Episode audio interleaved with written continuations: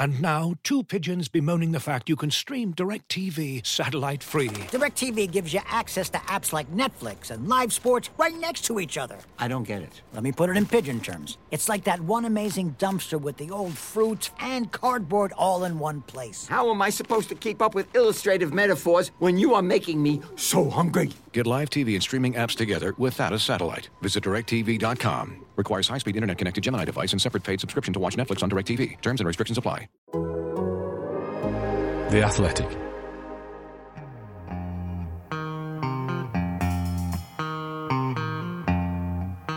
The only way to score is, of course, to play uh, with a handbrake off. Hello, and welcome to Handbrake Off, the Arsenal podcast brought to you by The Athletic. Yes, it's me, James McNicholas. I've been promoted to the big chair this week. There's no Ian, no Amy. I'm kind of a, a, a caretaker manager, if you will, sort of Stewart Houston filling in on the sidelines. But fortunately, I have got the A team with me. I've got Adrian Clarke and Art de Roche. How are you doing, guys? You all right? Hello, James. Yeah, good to see you, mate. Hey, James. Good to see you. Good to see you, and good for you to see my uh, my messy office through the webcam. But uh, fortunately, the listeners won't ever see that. Uh, I think we're all a little bit pleasantly surprised that Saturday's game actually went ahead. It was one of the few at the weekend, and it was the match of the day on BBC, the one and only match of the day. And we're going to talk about the game in more depth soon, but one of the major stories coming out of it was the performance of Gabriel Martinelli. It was outstanding. And his brace, it had the feel of one of those breakthrough performances where a player really announces himself to the league. So, for our opening question today, we're going to ask what are some other performances where players announce themselves on the Arsenal stage? And Art, I'll come to you first. I think people who follow me on Twitter are probably not going to be surprised by my answer. But, but I'm going to go with Andre Arshavin. Obviously, everyone's going to think of Liverpool, the 4 4, and you can't blame them for that. But for me, uh, the game for me was Blackburn. Obviously, uh, he had a part to play in the, the first goal. It was an own goal, but he was it, there in and about it. And then he scored his first goal, official goal for Arsenal in the second half, and also had a part to play in the third goal, which Emmanuel Eboué scored. And that was probably the game for me where I was like, okay, he's finally arrived. I've I've moved him over to my career mode on FIFA, and and he's he's finally scored. And that Blackburn goal, if I remember rightly, uh, is that the one where he sort of goes down the left hand side? He's right on the byline and he lifts it over Paul Robinson, I think yeah. it was, right into the roof of the net oh, from the yeah. touchline. That's yeah? the one. That's the one. Yeah. Ah. Denilson looking for Arshavin. There's no one in the centre. Walcott's heading in there now.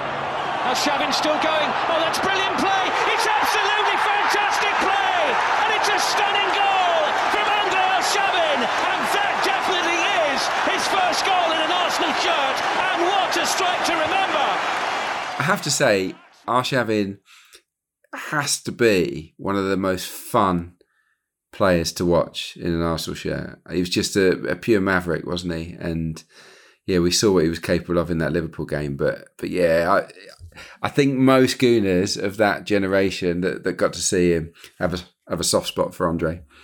Definitely. I don't know how he would fare with the sort of modern emphasis on analytics and pass completion rates and dribble completion rates, but he was certainly fun. And it, and to be fair, it came from a place where everything he tried was with a view to making something happen. You know, he was very aggressive in the way he carried the ball and passed the ball. Um, sometimes it worked, sometimes it didn't. When it did, it was absolutely a thing of beauty. Adrian, what's the breakout performance you were going to highlight this morning? Funnily enough, uh, it's another Arsenal v Blackburn game. Uh, this time from 2012. It's, it's, the it's the day that I think the Ox announced himself uh, as an Arsenal player. He was only 18 at the time, and I think it was only his third Premier League start. He'd been he'd had his debut as a sub in that game we don't like to talk about, Old Trafford 8 2. Um, and then had been sort of used sparingly in the Cups uh, and hadn't been brilliant, if truth be told, hadn't been that good. And I don't think Wenger was that sold on him, but he played in this game and was brilliant. He, he latched onto a, a, Van Persie pass, went round the keeper and, and, and, scored. And then in the second half, he got another one at the far post. Really, really cool finish.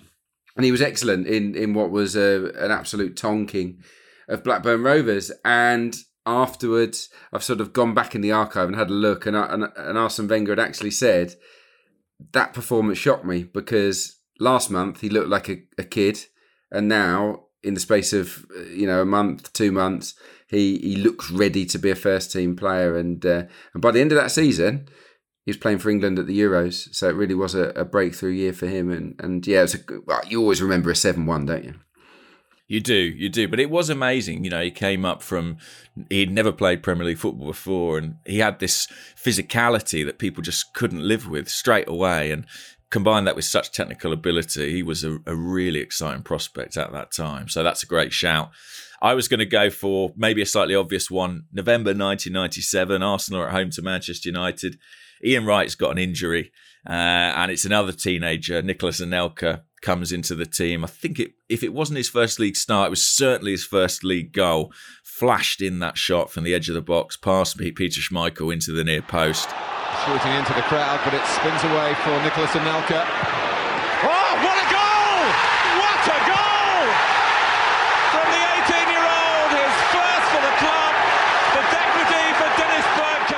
And a star was born, really. And over the course of that season, as Arsenal went on to win the double, he played a key part and eventually was kind of keeping Ian Wright out of the side. But I think the Arsenal players knew they had something special already by that point from what they'd seen in training.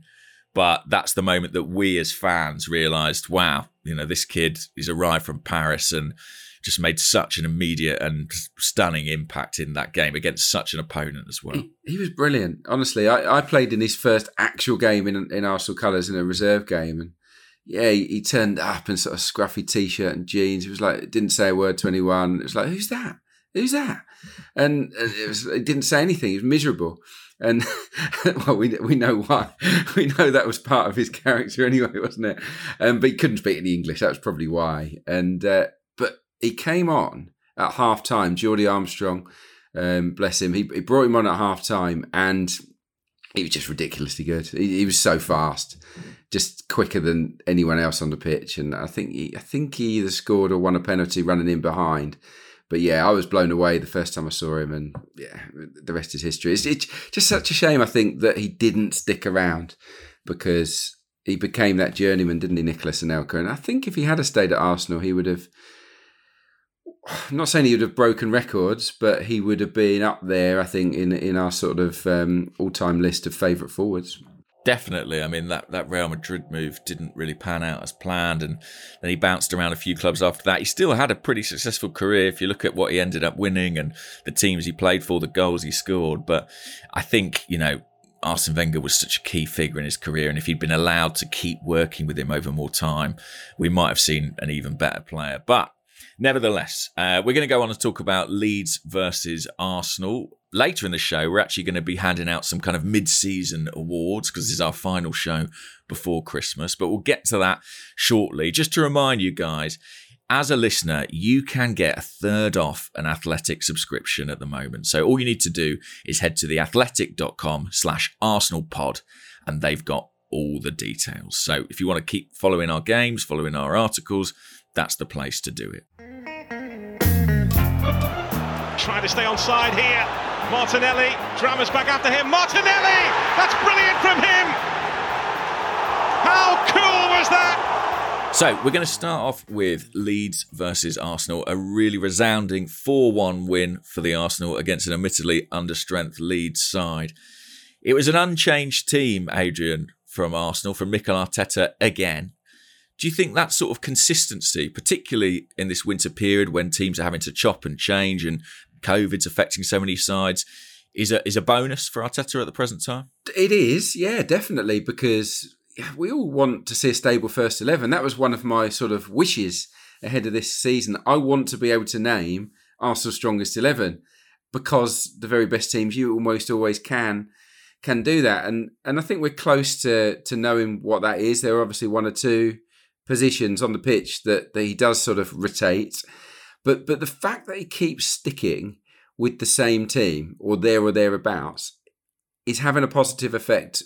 A because you become more fluid and, and, and that chemistry grows. But also the players that are on the bench feel that when they come on, they really have to do something to to make an impact to get themselves into into that that starting eleven. And I think we've seen a, a rise in standards. Really do. Particularly, I mean, I'm loving the Smith Rowe Odegaard battle for for instance. We don't really want to see either guy out of the starting eleven, but that's the way it is at the moment, and it's they're pushing one another quite quite brilliantly, I think. And, and, and Martinelli obviously is knows that his there are good players on the bench that, that can come on for him, and as a consequence, I think he's he's raised his game as well. So so yeah, it's um it's a definite positive, and it was it was a cracking performance. That first half was high octane, wasn't it? It was the kind of away performance, front foot, bold, fearless and also intelligent because they, they, they knew what Leeds' weaknesses were. I really, really enjoyed that first half display. And, and yeah, I just wish we could do that more often away from home. Yeah, it's an interesting one. I mean, do you think Leeds, obviously, as I said, a little bit under strength. I don't think they're in great form. Shipped seven, didn't they, the other week against Manchester City? But I thought, nevertheless, uh, Arsenal exploited their weaknesses really well. And the way that they kind of matched up the one to one and pulled people out of positions was really encouraging. And they looked like quite a well coached side, Arsenal, well coached to cope with what Leeds provide. Did, did you see it that way as well, Adrian? I did, yeah. Uh, there's one way. Man marking from Leeds is, is the norm. Okay, so Arsenal weren't surprised by what, what they tried to do, and and they clearly worked worked on a game plan. They they clearly practiced with it. And they've had a bit of practice over the years. They've faced Leeds a few times um, since Bielsa's been in charge. And the when it's done brilliantly, when Leeds are on fire, it can stifle, choke, strangle you. It's really difficult to play against. But if they're off it, and they are are off it at the moment, I think it's so vulnerable. I, th- I think that there are so many cracks that you can you can force open, and, and Arsenal did that brilliantly. Obviously, Lacazette dropping into midfield, the centre back kept following him, didn't he? Robin Koch, which left left the right back, who was a Drameh, uh, who's inexperienced, completely isolated against Martinelli or sometimes Tierney as well. So that was one. You know, Tierney would then sometimes drag. Uh, no, uh, Martinelli would would deliberately drag the right back into a centre centre back position, and then that left the flank for Tierney to exploit because he knew that Raphinha didn't want to track back and Odegaard was a standout. I thought Odegaard was superb in the game. And what he did, Forshaw was his man marker. He basically went up front for, for a lot of the game, went and stood up there, and, and it emptied the midfield. And it created so much more space for, for Partey and Xhaka and Ben White to storm into. And then he'd drop off into those pockets at, at the right times to, to escape Forshaw. I, th- I thought Arsenal were really clever in the way they went about their work. and But it wouldn't have worked had their movement not been as sharp as it was. So it's good to talk about that and have that in theory. We're going to drag people around, but unless you do it quickly or at the right times where they have to react, um, it won't work. But but Arsenal got their timings right, the aggression right, and and well everything right in that first half. It was great. Absolutely, and Adrian mentioned uh, Martin Odegaard there, and he had let's say, a slow start to the season. You know, there was that period where he was out of the side with Lacazette kind of playing that second striker role. But now he is getting consistent game time and he's producing as well. He had that run of goals, fantastic assist at the weekend from Emile Smith Rowe. And I thought in that first half he was pretty instrumental to the way Arsenal attacked, the way they progressed the ball. How impressed were you with what Odegaard produced at Elland Road? I was very impressed. I think the the main thing with Martin Odegaard at Leeds was, and even in the the past few weeks, is he's looked a lot more confident and just in rhythm with what he's actually doing. I remember when we spoke after, I think it was um, the United game, where obviously he scored, also gave away the penalty. I also mentioned in the Newcastle game there were moments where he's trying to get into the game. So I remember in the first half, I think it's the first ten minutes, little double movement he makes to get into the space between the lines, but then he just doesn't get the pass quite right. He was it looked like he was overthinking things. Whereas against Leeds and in the past few weeks, it's just looked a lot more natural. I think there's just a, a kind of swagger about his play in the past few weeks. There was one pass where he makes and he just kind of bounces after he makes the pass. I don't know how to properly explain it, but you just see he's got a flow to him now and I think the the pass for um, Saka's goal was exceptional. first time opens his body up and he just fizzes the ball around the corner. That I, I was hoping that would get an assist, but um, thankfully his actual assist was even better, I think. And the the big thing as well is the goals from midfield. I know we've spoken about that before, but him uh, just biding his time, arriving late in the box, and just being there for almost a first time finish every time um, that he scored, bar the free kick against Burnley earlier in the season.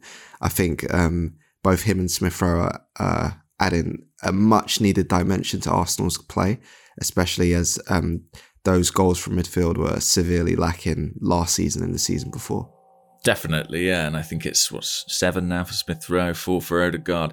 It's a big contribution from those guys, but we can't go any further into the podcast without eulogising more about Gabriel Martinelli. Uh, I know you've written about him this weekend it's interesting because a few weeks ago, you know, I think all Arsenal fans were talking about is Martinelli getting enough game time? I remember fielding questions about should he go on loan in January in order to get more first team football? And that just seems unthinkable now. He's played his way into the side after coming on as a substitute, making an impact, and then just consistently performing when picked to star. Uh, he was outstanding against Leeds, wasn't he? And I think we're seeing a player who's starting to deliver on the potential we all saw quite some time ago. Yeah, the interesting thing with Martinelli is if you look at the whole calendar year, it's almost been what's happening with Gabriel Martinelli year. um, obviously, he came back, say, this time last year, played in the Chelsea game, was outstanding, uh, played against Brighton as well, I believe. Um, and then in the FA Cup against Newcastle in the warm up, he gets a little setback rolling his ankle. And that keeps him out for a, a good while until April, May time, where he was getting a few minutes. And I remember the uh, Leeds win away from home. Arsenal are, I believe, 3 1 up in the second half. And uh, Pierre Emerick comes on instead of Martinelli. And a lot of people were asking questions why why not give Martinelli those minutes just to kind of find his flow again? And one thing that Arteta mentioned then was finding the right connections for him.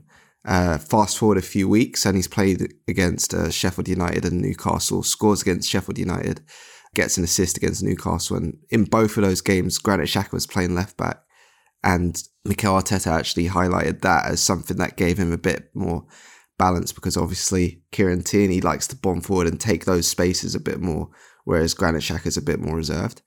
Then fast forward a few more months, he's he's gone to the Olympics with Brazil and then is thrown into the, the Premier League opening day of the season against Brentford almost immediately. And I think that's where you probably saw Arteta hold it, bring it back in a little bit with how little he was played after that. I think he was an unused substitute in seven games in the league this season. And also, when he was coming on, he was only playing, say, one, two minutes, maybe 10 minutes at the most. Um, now you're seeing, I think, not only is he able to affect the game off the left, as we've seen throughout his time, but he's able to do that through the middle and off the right as well, where his decision making off the ball, and I know Adrian touched on it a little bit earlier in terms of being able to drag defenders into spaces where they have to make decisions. You saw that on the right uh, against Newcastle as soon as he came on for the goal. You saw that on the left against Leeds uh, throughout the first half, and even against um, Everton and uh, Southampton, you see him taking up those central positions uh, when Odegaard scores his goals. So I think the the amount of threat that he's carrying at the minute is great to see, and hopefully um, he just is able to build on that momentum uh, into the new year. I mean, he's always been a player who has been dangerous. You know, Arsenal could see that when he was in the fourth tier of Brazilian football. He's got that explosive ability to create something from nothing, that willingness to run in behind, and, and he's a natural finisher too. Do you think what we're seeing now, Adrian, is his evolution in terms of developing game intelligence, tactical understanding, how and when to apply those attributes that he seems to to naturally have. Yeah, it's, it's a good point. Yeah, he's yeah he's clearly benefiting from from the time working with Mikel Arteta. We know he's really thorough, and he likes his wide forwards to to drive inside, doesn't he? We, we see it, don't we, in possession, the sort of three-two-five set up, and with Tierney flying down down the left on the outside, it does, and Lacazette dropping into midfield, it does vacate that hole that he loves to surge into. So, yeah, it's um, yeah, he's learning the game. he, he will be even more intelligent in one year's time, in two years' time, in three years' time. He'll be a more rounded brighter footballer when it comes to knowing the runs to make. So yeah, we're seeing we're seeing a, a player that's that's developing a pace. Um, I, I, do think that Lacazette playing up front helps him because because we all want to see him in the in the central areas, don't we, bursting into those holes. So so him rather than Aubameyang up top pro- probably works better with with Martinelli. I, I, still think he can play down the middle. I still think he could play as a, as a two but but yeah, it leads with the perfect opponents for him. I mean, Bielsa Bielsa is a is a is a very good coach. We know that, but he's had he's had an absolute stinker, and I know that I know that he he was short of players, but from a tactical point of view, it, it was carnage. It really was, and and and Martinelli just benefited from a really bad day at the office for for Bielsa and and, and Leeds defenders he needs space to run in behind, doesn't he? A lot of the time, Martinelli, and, and Leeds always offer that. I do think that his pace and drive and goal scoring ability is unsettling opposition defenders more than maybe an orthodox winger would be or or an inverted winger. I do think that it's it's creating a bit more space for other people, like an Odegaard in the middle, because they're worried about those runs in behind. If you look at our shots on target, across the last few games. We had 12, obviously, against Leeds, 11 in that first half, which was a, a record. We had eight on target against West Ham and also eight on target at Manchester United. And I think our season average, which includes those numbers, is five, five point something on tar- shots on target per game. So I I don't think it's a coincidence. I really don't. I think we're getting into better areas because because he's playing and because he's in form for for a layman, uh, Adrian, is it as simple as that the pacing behind creates a threat that, that means the defence are to drop off, and in doing that, you're going to create more space in front of them for pockets for players like Lacazette and Odegaard to to get on the ball. Is is that the benefit he's bringing? Yeah, because because they know that he wants to run in behind, so they're always maybe taking one or two steps back. The fullback and the centre half, the line was probably a little bit deeper, and when that happens then Arsenal can slide those those balls into an Odegaard or into a Lacazette much easier, I think, than than than than they would ordinarily have been able to do. When he really comes alive, and we saw this in the game, was from turnovers. So when when Arsenal win the ball back, and I thought they hunted impacts brilliantly in this game, um, a lot of the best chances came from turnovers. That's when opposition teams can't drop off deep. They haven't got time to because they're they're not set. They're not in a line they're just where they are. And, and we actually saw some Leeds players sort of looking to push up at the crucial moment when they lost the ball, and that that that just plays into the hands of of somebody like Martinelli. If we press well, and we we did in this game, that then Martinelli will come alive and be a massive threat in behind from those uh, those transitions. Yeah, that's a great point, and it's something Arsenal did better against West Ham as well. I think it's something that's improved in the last couple of weeks. The intensity uh, and the areas in which they've been winning the ball back much higher up the pitch. So that definitely benefited him in what was a, a blistering first half. Could have been any score, really, 3 0 at half time, but might easily have been 4 5 or 6. There were a number of other chances that we might have scored from. Second half didn't go quite so much Arsenal way. Sometimes you expect that when you know you've got a, a very comfortable lead in a game, but there were a couple of incidents definitely worth talking about. Art, did you think that uh, Granit Xhaka was somewhat fortuitous to get away without any significant punishment for that foul early on in the second half? I think when you consider uh, Joe Gelhardt got booked, I I would have expected Xhaka to get booked too. I, I don't think it would have been mm. a sending off tackle. Uh, he got the ball first. Uh, just for the follow through, it seemed I, I, think you tweeted James if it was Granit Xhaka, Granit Xhaka would have got sent off. Uh, yeah, I mean, you know, it's the quintessential foul that we see and say if Granit Xhaka does that, it's an instant red card. But uh, fortunately, not on this occasion. But uh, yeah, I, I think he was a tad lucky with that one.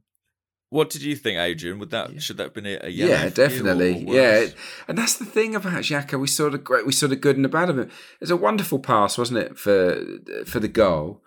Brilliant through ball, mm. and he played a couple of those. But he does make these decisions, doesn't he? These sort of headstrong decisions at times, and and that if he can eradicate that from his game, we've got ourselves a real player and a and a leader. But I I find it hard to classify Granit Xhaka as a true leader of this team. I know he's part of the leadership group. He's a senior pro. I get it, but I. I don't think he always sets the right example to other players around him. I think he, he, he switches off, he loses concentration, or he makes these sort of headstrong tackles that, that often cause yellow or sometimes red cards. So for that reason, I think he's not that that he's not he's not. He wouldn't be my choice for captain, put it that way, Granit Xhaka, because he's that the, the, the type of player that will make these these errors on, on on a regular basis. He needs to cut it out. And speaking of errors, uh, Ben White lunged in inside the penalty box, led to the concession of a penalty. I mean, Adrian, I'll, I'll come to you first. Just on the instant reaction to that moment from Ramsdale and White, where Ramsdale comes out applauding the challenge and White sort of acts like he's done nothing wrong. Was that a misjudgment or was that gamesmanship in your opinion? No, I'm all for it. That was absolute gamesmanship. Yeah, and I love it. I'm here for it. It's it's it's a classic. It's a classic, it isn't it? When, I have to say. When you handball it, right? It's standard to, to grab your stomach or, or your chest. Like you, you, it's just what you do. you, you're not taught to do it, but you just do it because you you have to try and kid the referee wherever you can. And and Ramsdale would hundred percent seen that White missed that ball, but he's tried to fake it in the hope that that, that the referee missed it. Unfortunately, he didn't. it was pretty clear. But no, I, I liked it because it it also shows bright minds and it shows a desperation actually not to not to concede. It I think some Arsenal teams in in you know in years gone by been a bit soft, and I don't think goals against have hurt them enough. But but this team are beginning to look like one that's desperate to keep clean sheets, and yeah, I I, I applauded it, even though they they made themselves look silly. There's no doubt about that. Uh, yeah, well, I, I think you're right about that point about clean sheets. I think defending it is almost a cultural thing, really. You know, it needs to be something that's very ingrained in the mentality. This idea of clean sheets mattering and being an important part of the game, and I, I do get that sense, particularly that core unit of White, uh, Ramsdale, Gabriel. I do get that sense they take real pride in that. So they've been disappointed to concede the penalty, but what was encouraging is that you know at that moment it looked like we might have allowed Leeds back into the game. Emile Smith Rowe, as we said earlier, comes off the bench, scores a beautiful goal. Are are you in a position yet where you're worrying yet about how we fit all these great young players into this team, or are you just enjoying their individual performances and not worrying too much about the the final composition? No, I'm I'm not worried at all with um with any of the young players because I think going into this period, I was hoping there would be some rotation, so players like Smith Rowe and Saka in particular could get some rest.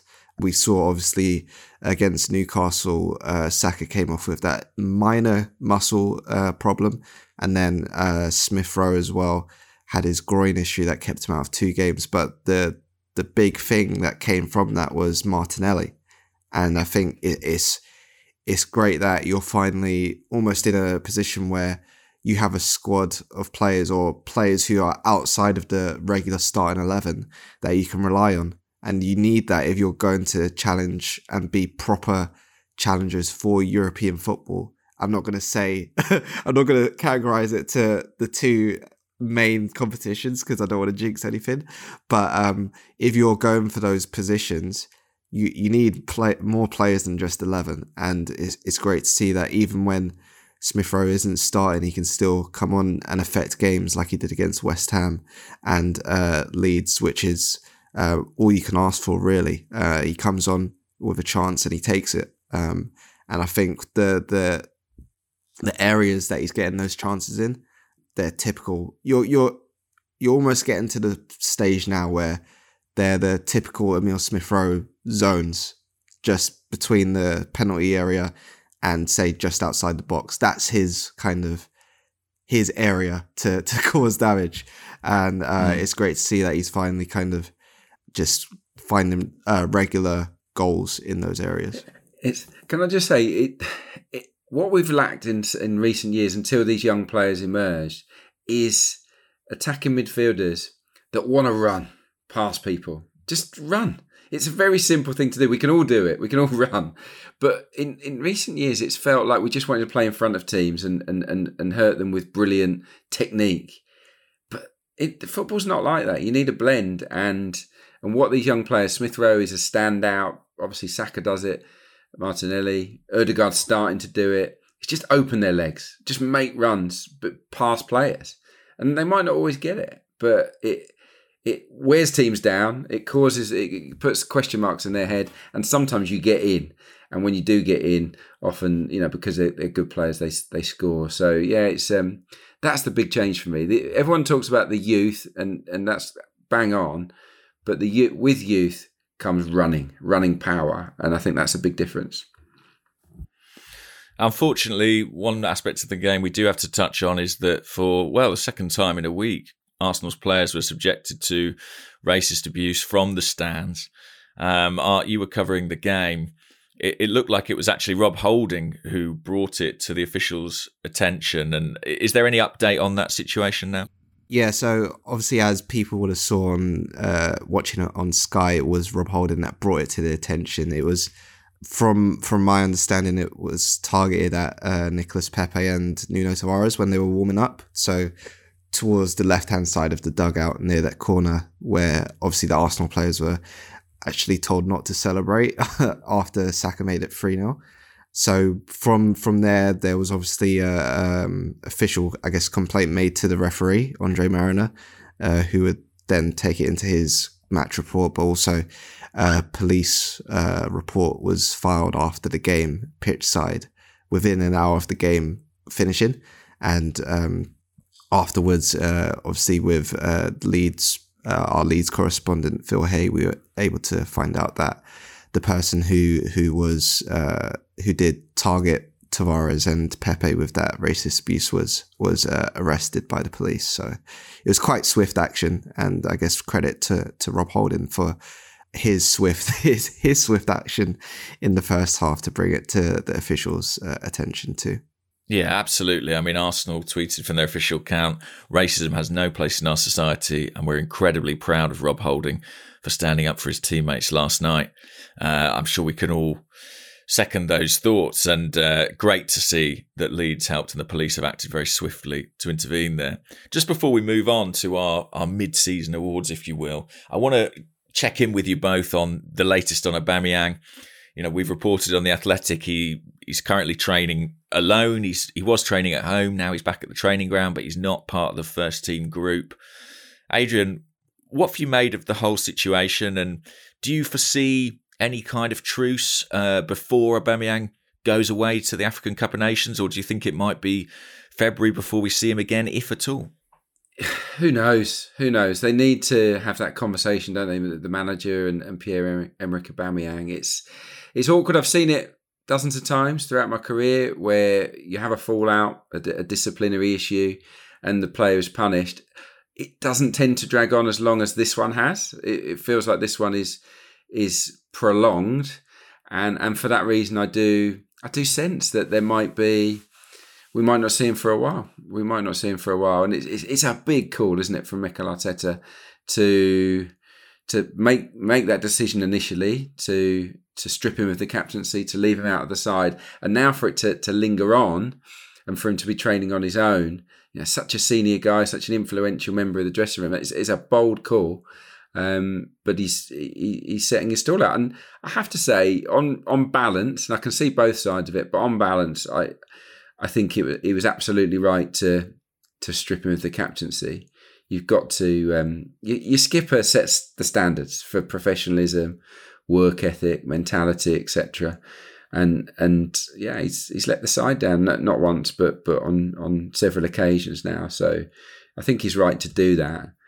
In terms of ostracising him, you do wonder if there's something else you know at play. He's a, he's a high earner, um, somebody that you know if they were to to sell or let go, that would free up a lot of funds to, to go out and, and bring in maybe a younger a younger player. If Aubameyang had been banging in, if he'd banged in 15 goals already this season, would the situation be happening? I don't know. None of us know, but but I think the fact that he's not been in great, brilliant form, and the fact that he was in quite poor form last season, has maybe played a part in, in what we're seeing here. Um, it feels like an exit strategy right now, but but who knows how it, how it will play out. If they have a handshake conversation, maybe they can make things up and and carry on as normal. But it kind of doesn't feel like that, does it? No, and in terms of the armband, Adrian, I know you expressed your concerns about Granit Xhaka's potential leadership or, or lack thereof. Do you think Arsenal will appoint a permanent captain between now and the end of the season, or do you think Mikel Arteta will continue to kind of pass the armband around the the existing leadership group? Yeah, it's a, it's a tough one, isn't it? I think I, I don't really I don't really understand leadership groups. I think it's just senior just senior pros. Every dressing room has them. I, I I prefer to have actually a younger captain. I don't think captains need to be old. Um, Tony Adams skippered Arsenal a very very young age, and we John Terry the same at Chelsea, Gerrard at Liverpool. We, we've seen it on numerous occasions. Kompany wasn't that old at City. Um, I, I, prefer to I would prefer to get a captain that that will grow with the team and and, and be you know that that sort of figurehead moving forwards. So yeah, I would look outside of Lacazette and and Xhaka in terms of the full captaincy. I mean, both players could have left, couldn't they? Um, they've been mm. strongly linked with moves away and and they're not young. So yeah, I would swerve swerve those two personally, and I would go for either Kieran Tierney or or, or maybe Bukayo Saka. Um, I genuinely feel that, that that that it's not an issue to to appoint a young captain moving forwards. Interesting, and our a lot of uh, our listeners will be wondering, you know, does the Aubameyang situation change what Arsenal might do in January? What are your thoughts on that? Do you think that, that the exclusion of Aubameyang necessitates attacking reinforcements? I think obviously that's probably what most people would want, but it's not as easy as that because you you have to factor in not only uh, do Arsenal have him who now I guess I, I don't think it's unfair to say his future is uncertain, and you have uh, Lacazette and Nketiah who both fall into that kind of role as well. So you have three three strikers who are not really part of the the furniture, I'd say, for the long term. So you you can't just bring someone else in and expect it to be a quick fix. I don't feel you have to actually resolve these three issues first. I believe before you can properly move on. Yes, you may be able to bring in somebody in in January, but you you you will still have those problems lingering in the background. Um, so that's where I think if you're able to to find a permanent transfer for any of those three, you go for it, and then it just makes the situation a lot more easy to to actually be able to to move on with your new striking option. And obviously, I think we know that the attributes that are being looked at for that position are almost like a, a blend of Alexandre Lacazette and Pierre-Emerick Aubameyang, where someone is able to stretch defenses, but also able to drop off and link play a bit more like Lacazette does. Um, so you have your, I guess, your main target attributes. You have players who are, are still deciding their futures. You have to resolve that first, I think, before you can properly look to to to find your next big fix. Well, the transfer window opens in about 11 days' time, so we shall find out. This is Handbrake Off, the Arsenal podcast brought to you by The Athletic.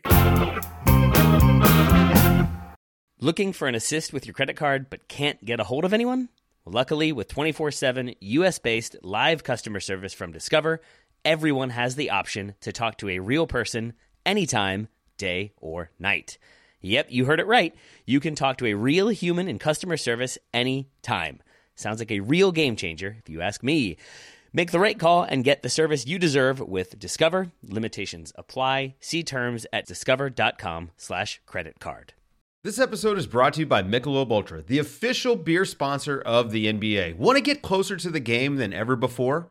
Michelob Ultra Courtside is giving fans the chance to win exclusive NBA prizes and experiences like official gear, courtside seats to an NBA game, and more. Head over to michelobultra.com slash courtside to learn more. Looking for an assist with your credit card but can't get a hold of anyone? Luckily, with 24 7 US based live customer service from Discover, everyone has the option to talk to a real person anytime, day or night. Yep, you heard that right. You can talk to a real human in customer service at any time. Sounds like a real game changer if you ask us. Make the right call and get the service you deserve with Discover. Limitations apply. See terms at discover.com/slash credit card. We were a bit uh, with the handbrake at time.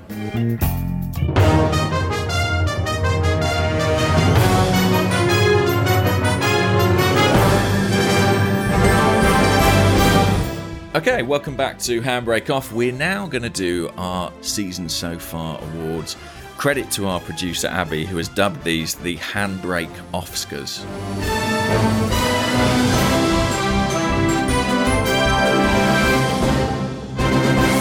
Which I really enjoyed. Uh, there's a number of categories, but the first we're going to discuss is the best player. So, the best player of the season so far. Adrian, I'll come to you first. Aaron Ramsdale. I think for me, uh, th- there have been a number of contenders. Obviously, that Saka and Smith Rowe have, have been consistently excellent. We know that, but Ramsdale has arguably been the best keeper in the division. I think he's been absolutely sensational.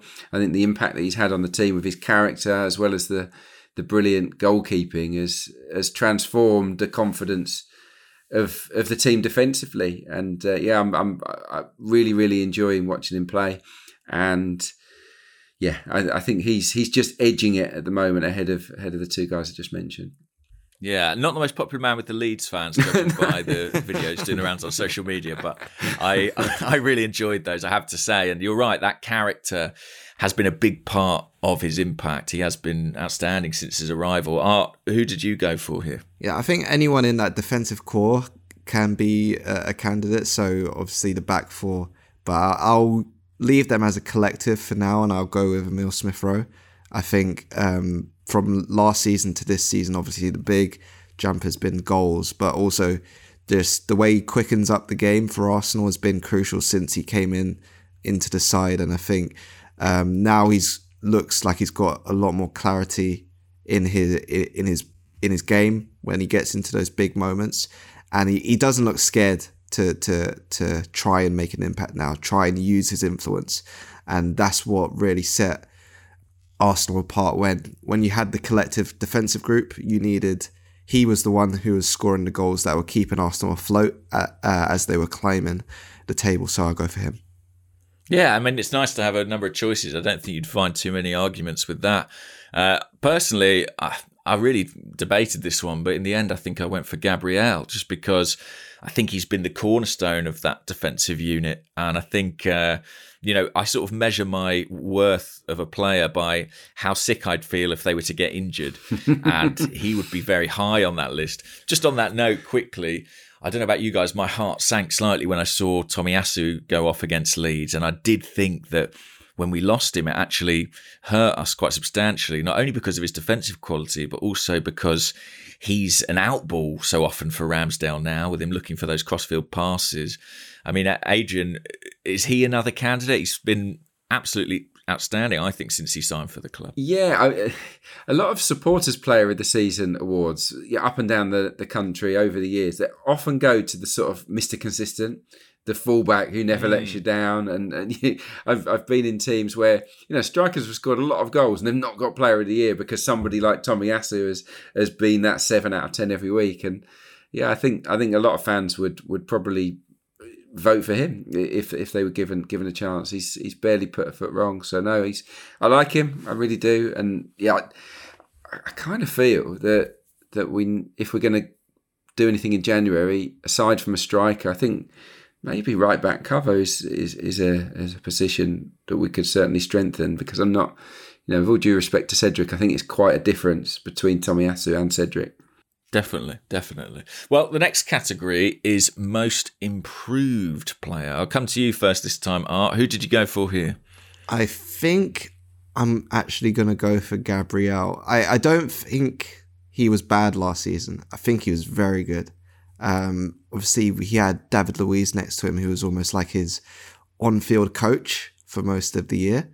But this year, I think he's just looked a lot more assured in his defending. Last year, he was still very imposing, but there were a few moments where he could be a little bit rash. This season, I think he's just a lot more confident in himself and gives himself time to to think before making a decision. And uh, you can really see that he's growing into um, a, a colossal centre back that you can rely upon every week. And I'm I'm really pleased with how his progress is going. Um, so I would say he would be my most improved player. Yeah, can't knock that at all, Adrian. What he said, yeah. No, Gabriel for me, this is an easy choice. Um, Gabriel, Gabriel is, is is the most improved player. He he started off well last season, but his form from the mid-season onwards wasn't great, and and I, I, was having concerns about whether whether he would be the right guy moving forward. Those concerns have vanished. He's he's been immense, I think, this season, and yeah, shown shown big improvements as as Art outlined. Yeah, I think I went for Smith Rowe actually. Not that he was bad last season; he was excellent, but just adding that finishing touch to his game in terms of the end product, the goals, I think it's taken him to another level. And I think it's been incredibly valuable to Arsenal. The next category is our favourite game of the season so far. Adrian, what did you go for? I, have gone for Spurs. I, I, enjoyed Leicester because I was there and I don't work at many away games, and it was a really sort of comprehensive win.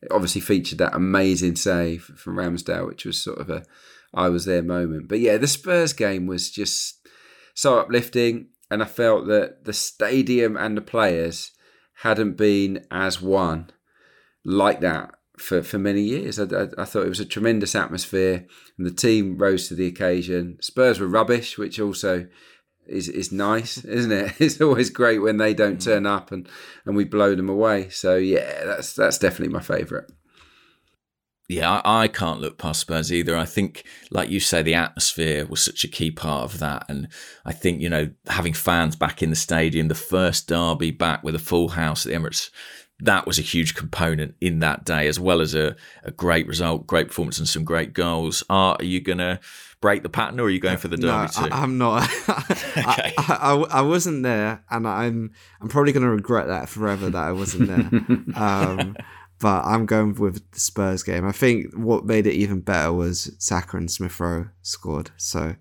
you you can't go wrong when they when they have goal contributions. So yeah, definitely not. Um, so what is the to change the tone slightly the biggest disappointment of the season? And I guess this could be a player or an incident or a particular situation. Art, what are you going to go for? If we're talking player, I think Thomas Partey last season he was the person in midfield who was taking responsibility with his passes, playing more risky passes. This season he's he's looked like he's hid in certain games. He hasn't looked to go f- looking for the ball, and then he hasn't been as risky with his passing as we would have liked to see. Um, so he'd be my one who I'm still looking for to to actually. I think in recent weeks he's probably found a steady kind of average. Now, hopefully, you can build on that. And then if we're talking just outside players, I think those two games against Manchester United and Everton were. I still. It, it gives me shivers thinking about them. yeah, yeah. It's not it's not healthy to think about what the Premier League table might look like if we'd got the results we should have done on those days. But yeah, you, start to feel very unwell. Adrian, what did you go for? I, I, can't disagree. Actually, I think it has to be Thomas Partey. I've bigged him up ever since he signed. I've been waiting for sort of Vieira Mark two to sort of dominate that midfield, and and we've seen it in glimpses, but those those glimpses are sort of a bit more spaced out this season than than they were before, and and for that reason, I think yeah, I, I've, he he has had the most underwhelming season because I think the ceiling is really really high for Thomas Partey. I think he's a he got great ability, great frame, athleticism, everything is there for him to be one of the dominant midfielders in the Premier League, but we haven't seen it yet. And um, yeah, that's been a source of real sort of disappointment slash frustration hopefully it'll come good.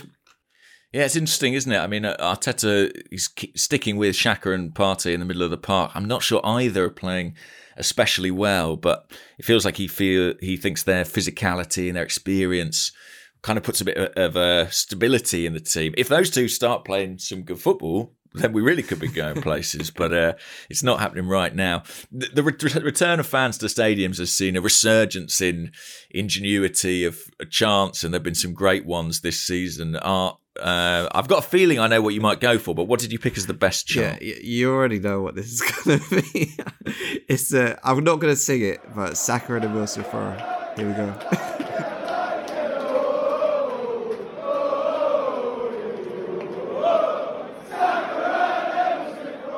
The question is, you know, there was a lot of talk after Saturday after Saturday's game. Can Gabriel Martinelli be squeezed into the scansion I of think that chant? I think Martinelli and Martin Odegaard. There needs to be some sort of wordplay there on the Martin Ah. part, but I'm not smart enough to to, to actually crack it.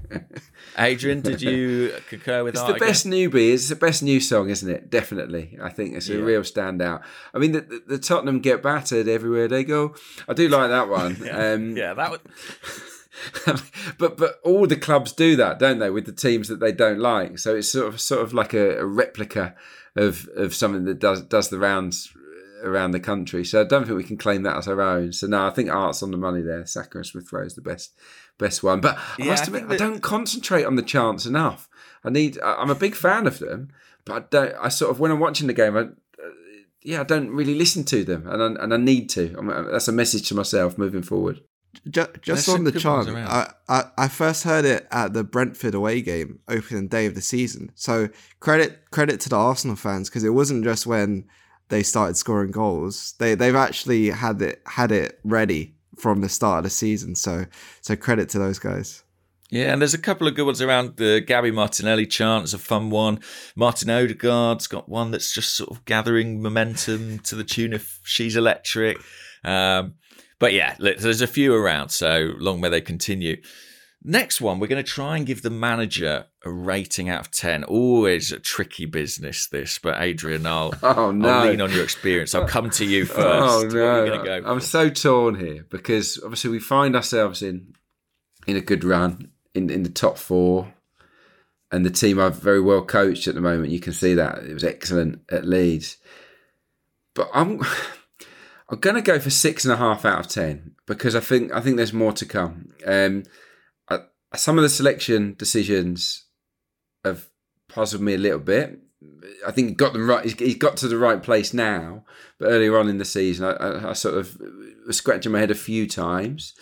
I think in-game changes haven't changed matches dramatically in our favour when things aren't going well. When we've struggled, I don't think we've some. Don't think many decisions have, have turned the tide in our favour in a second half. And and and and when you look at who Arsenal have beaten, I, I think we've beaten teams that I would expect us to beat. Really, in truth, you know, the two standout results are Spurs, who were who were crap on the day. Leicester were awful, and they're having a bad season.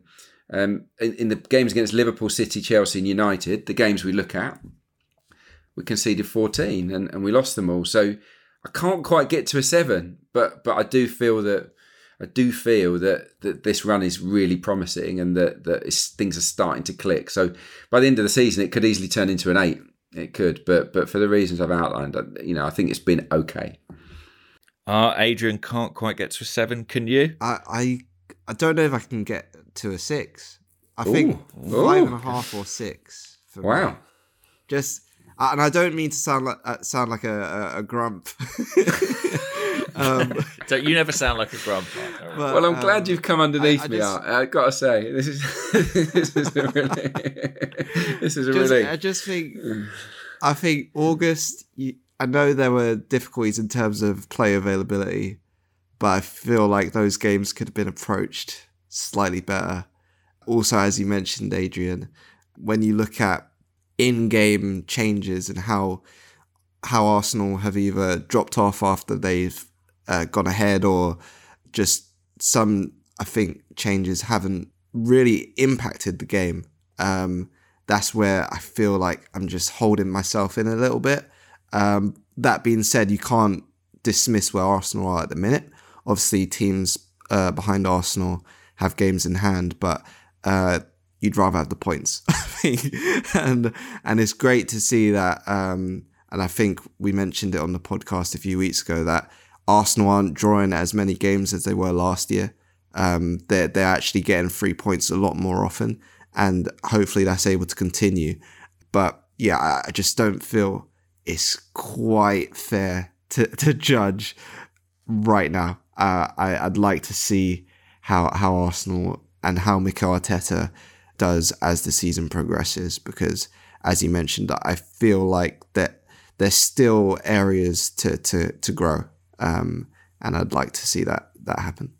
Well, you're right. It's probably very difficult to judge, uh, you know, right now.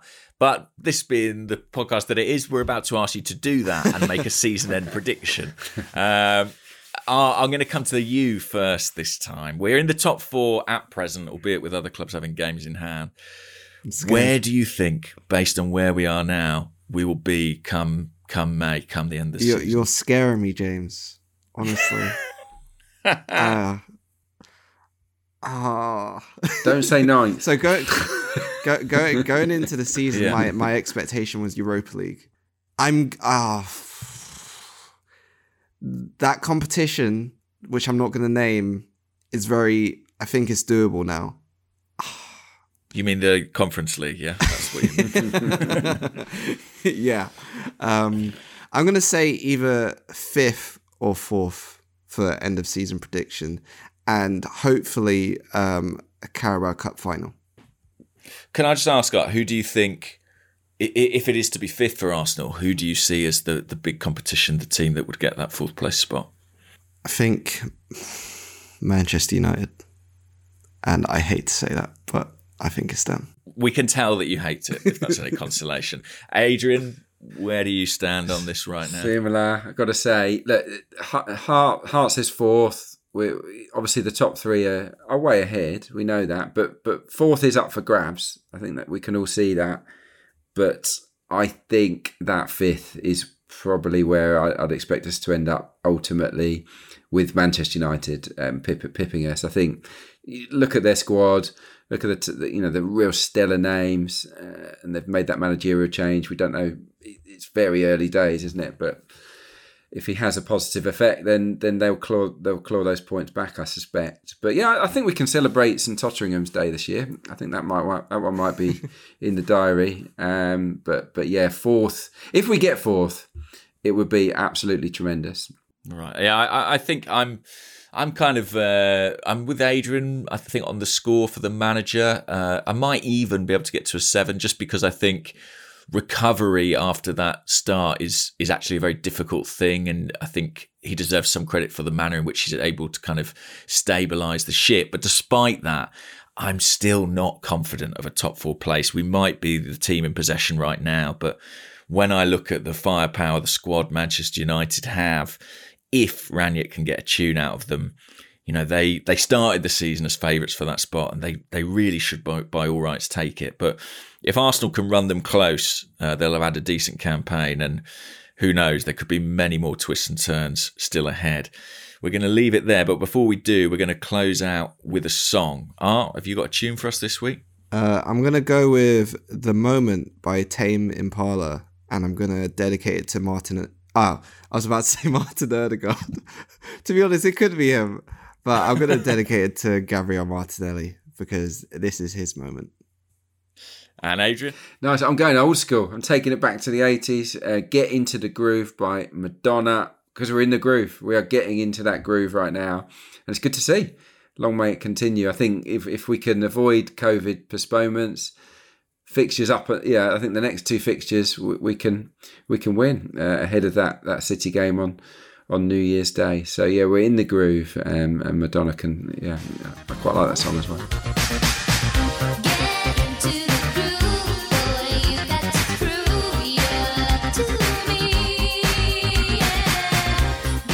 Yeah, I've gone for Jose Gonzalez step out because Gabriel Martinelli has stepped out into the spotlight and he is really shining there right now. Art, Adrian, thanks so much for joining us. Merry Christmas to you both. Hope you have a great one. And Merry Christmas to all the listeners at home. We'll be back uh, in the new year with Ian, hopefully with Amy, and all the usual nonsense. But uh, thanks so much for listening all through the year. Have a very Merry Christmas. Bye bye, guys.